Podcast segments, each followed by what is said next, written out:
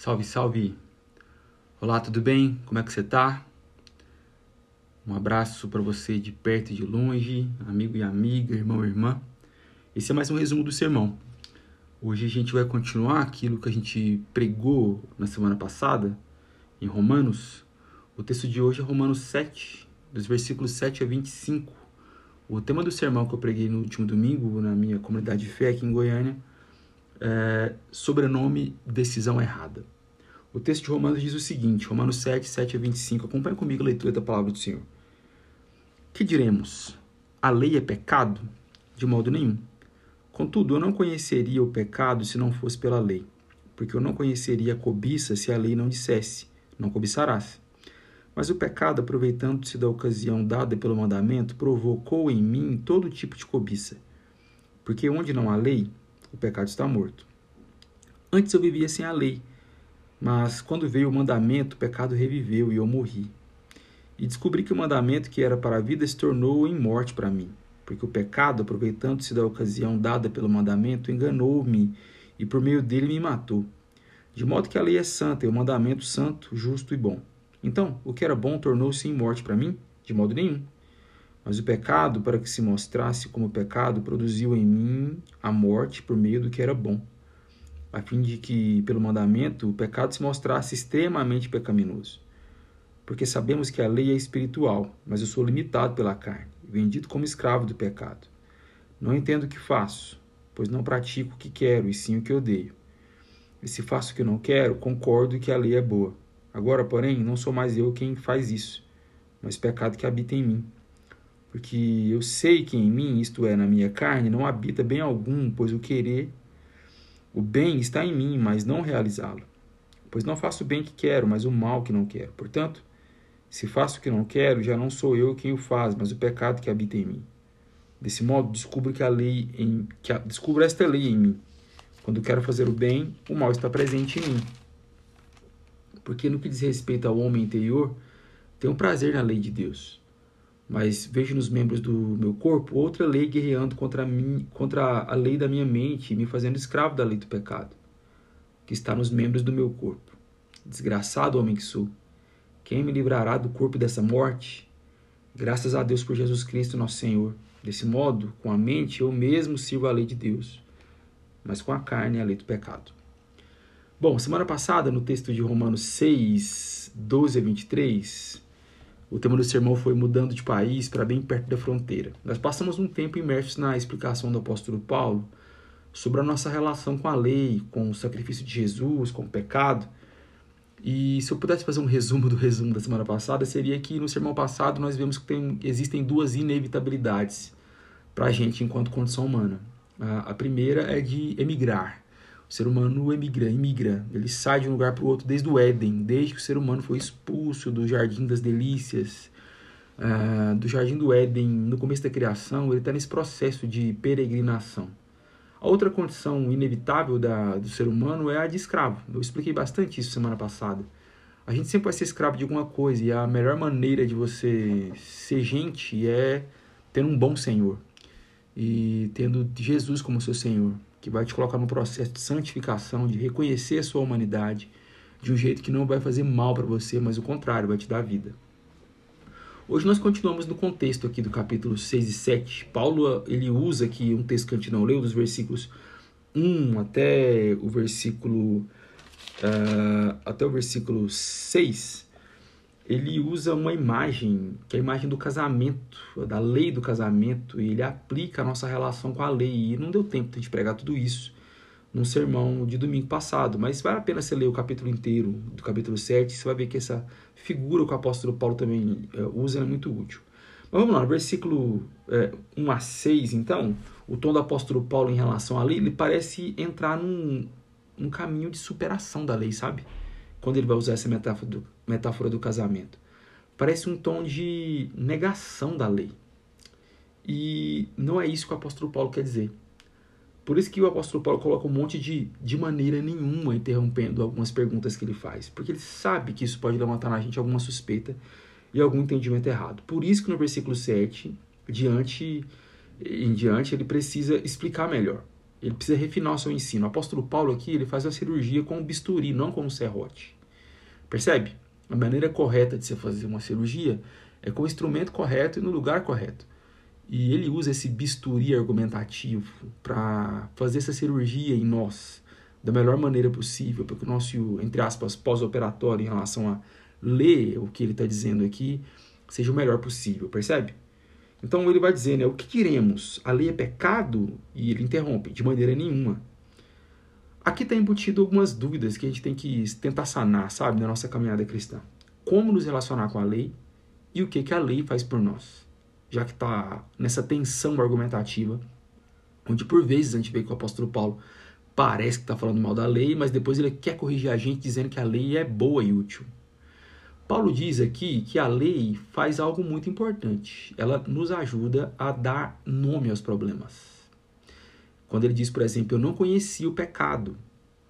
Aqui ele não, ele está dizendo que ele não era inocente. Ele não está tá dizendo que ele era inocente em relação ao pecado. Ele, o que ele está dizendo é que se não fosse a lei, ele não teria ciência e não saberia dar nome. Ele, e isso seria pior para ele. Uma coisa que a gente tem que entender aqui é que o apóstolo Paulo está argumentando que a lei está a favor dele, está a nosso favor, não contra. Ainda que a lei faça coisas em nós que sejam, sejam, sejam difíceis de viver.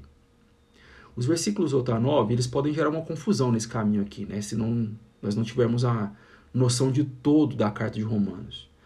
Primeiro, é, o pecado que nos assedia a fazer o mau uso da lei e não a lei em si. Segundo, onde não há lei, o pecado está morto. E ele diz isso no texto, né? E antes eu vivia sem a lei. Isso deve ser muito bem entendido. É, vem cá. Isso não está dizendo que não havia lei no sentido de não existia lei. Óbvio que não. O apóstolo Paulo era um judeu, ele era um fariseu. E ele sabia que há, há lei, sim, e houve lei no passado dele muito longo. Mas, para além disso, o texto de Romanos 1 nos diz da inevitabilidade da lei também. Outra inevitabilidade nesse contexto, né?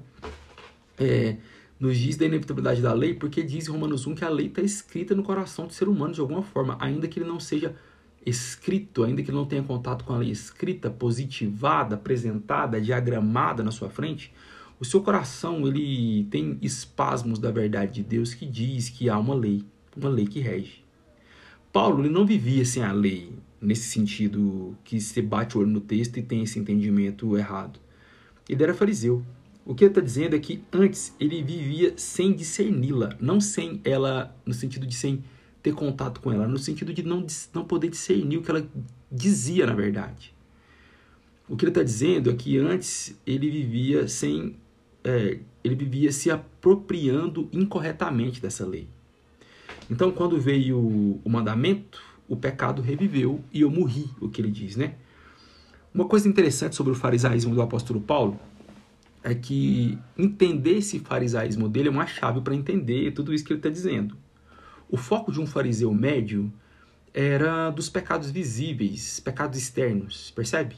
O fariseu era muito reconhecido pelo seu rigor cerimonial, pelo seu tom legalista com a vida pelo seu, seu, seu, seu comportamento performático acima de qualquer suspeita.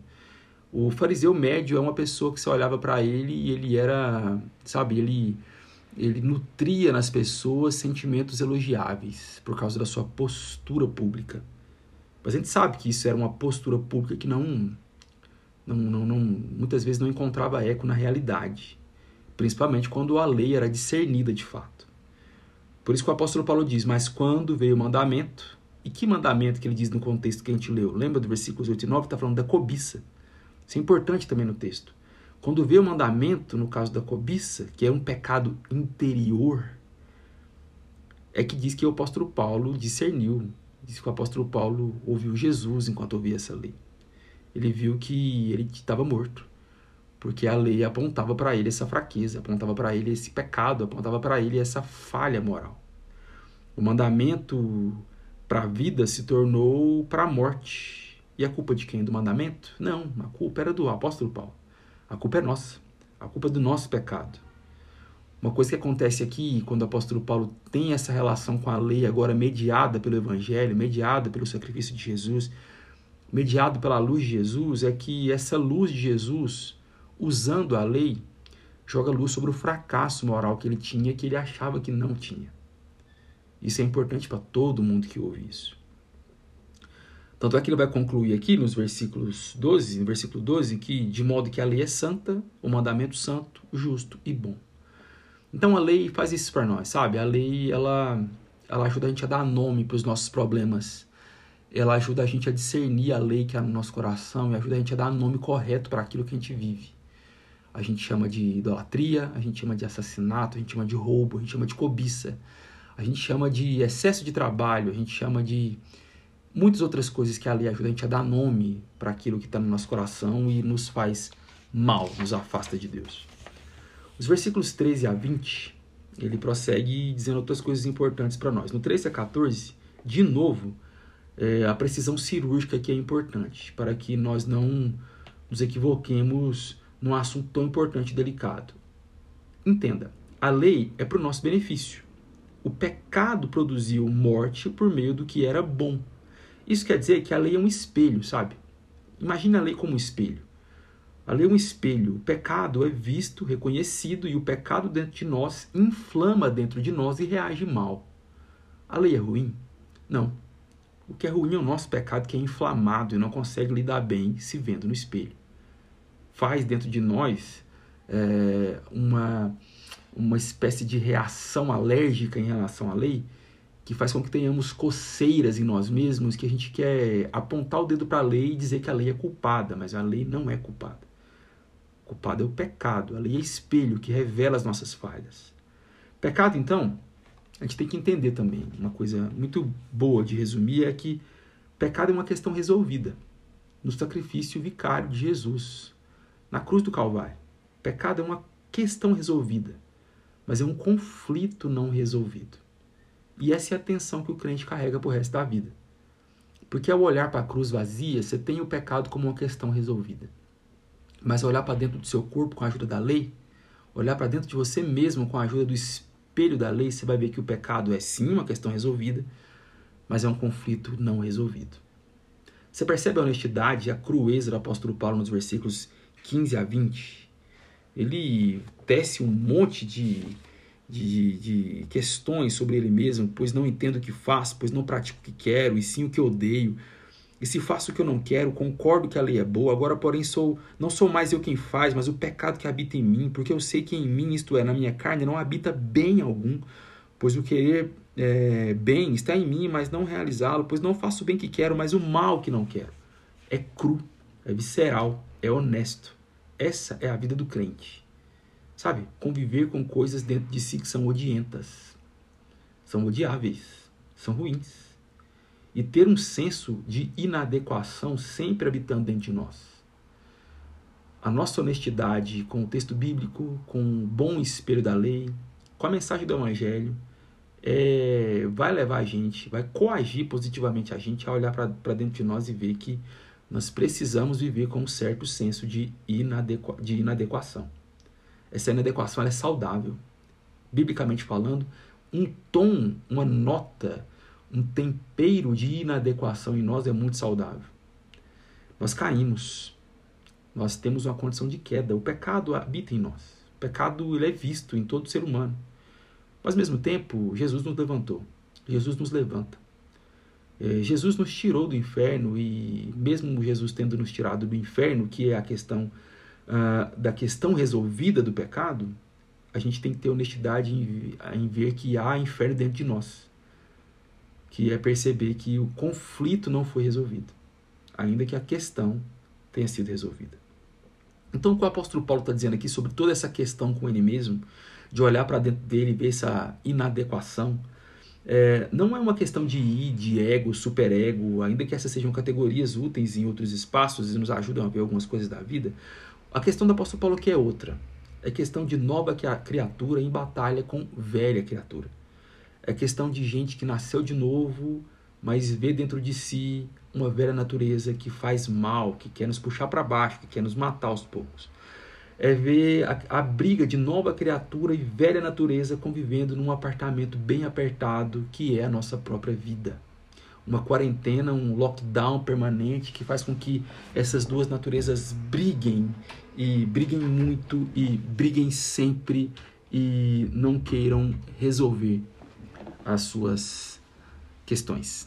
Bom, é, eu no domingo passado a gente cantou uma música do Martin Lutero na igreja, achei providencial porque eu não tinha falado com a equipe de louvor e eu achei legal e como eu sou bem calvinista, eu acredito muito em providência e eu lembrei de uma citação do Lutero que é muito importante também, é, creditada a Lutero uma uma citação que diz o seguinte: Pensei que o velho homem tinha morrido nas águas do batismo, mas descobri que o desgraçado sabia nadar.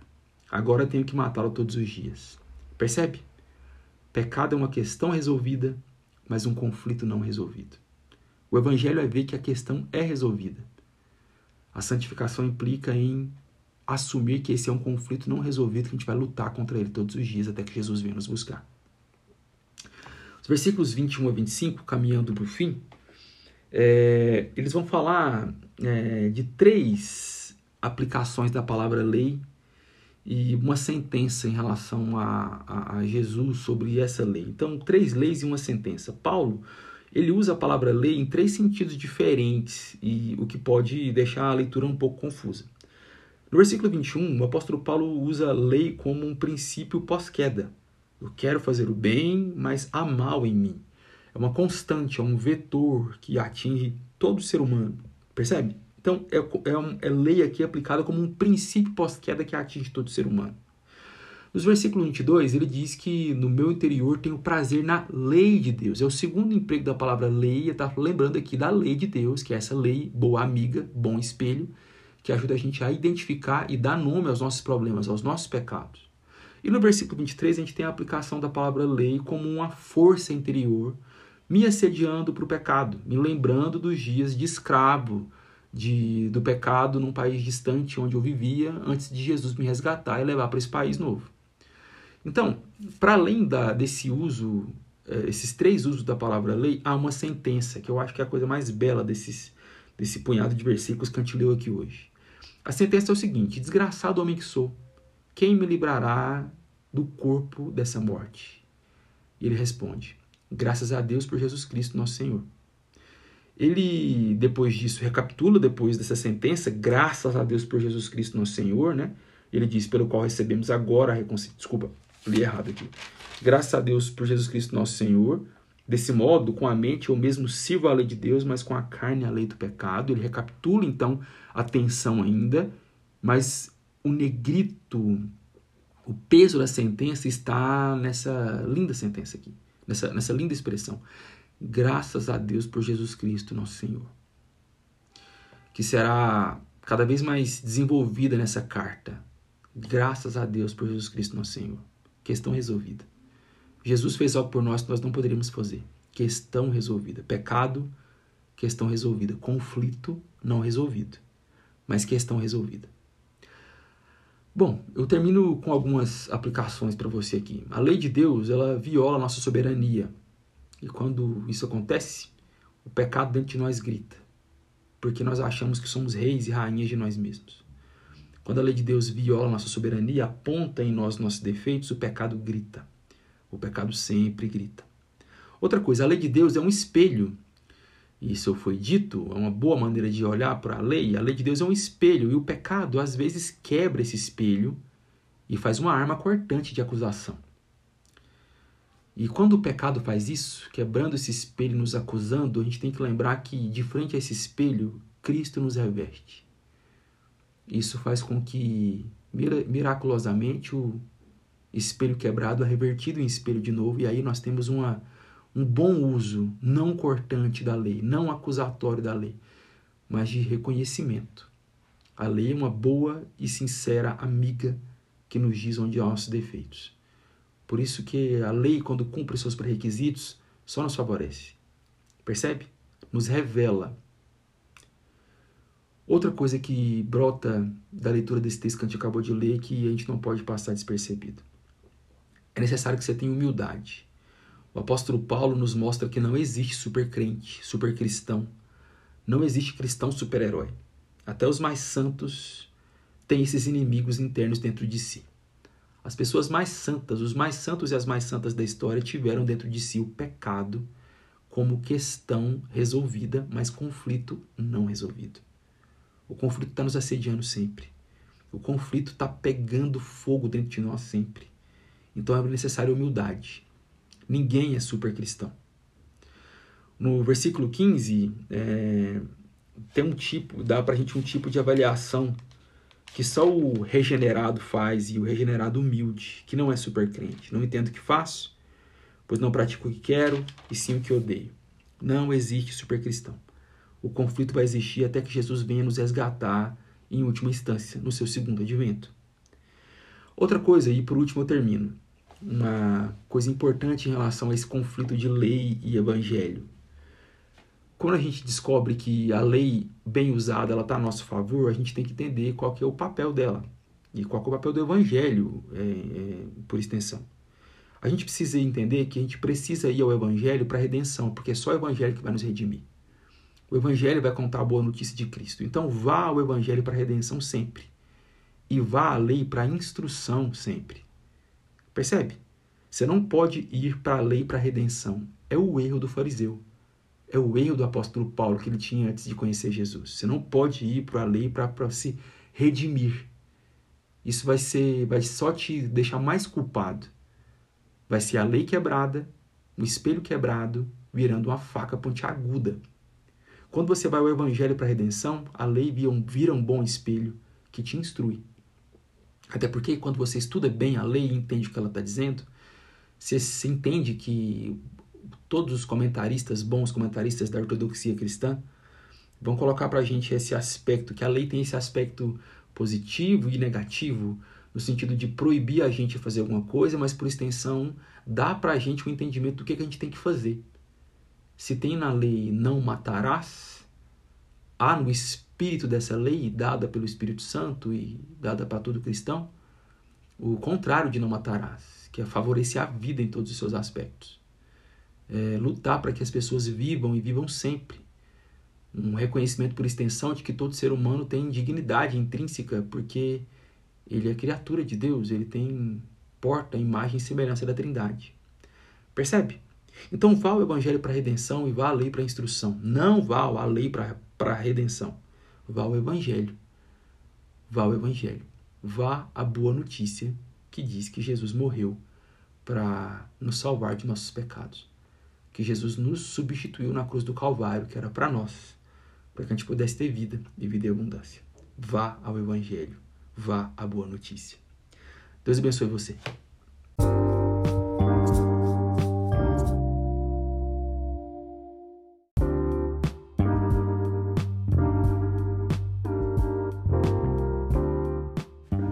Esse foi mais um resumo do sermão. Espero que você tenha gostado, espero que tenha te edificado do fundo do meu coração.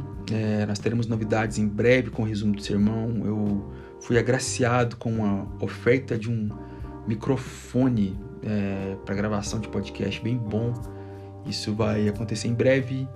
É, e esse irmão que ofertou é um irmão muito generoso, que eu amo muito.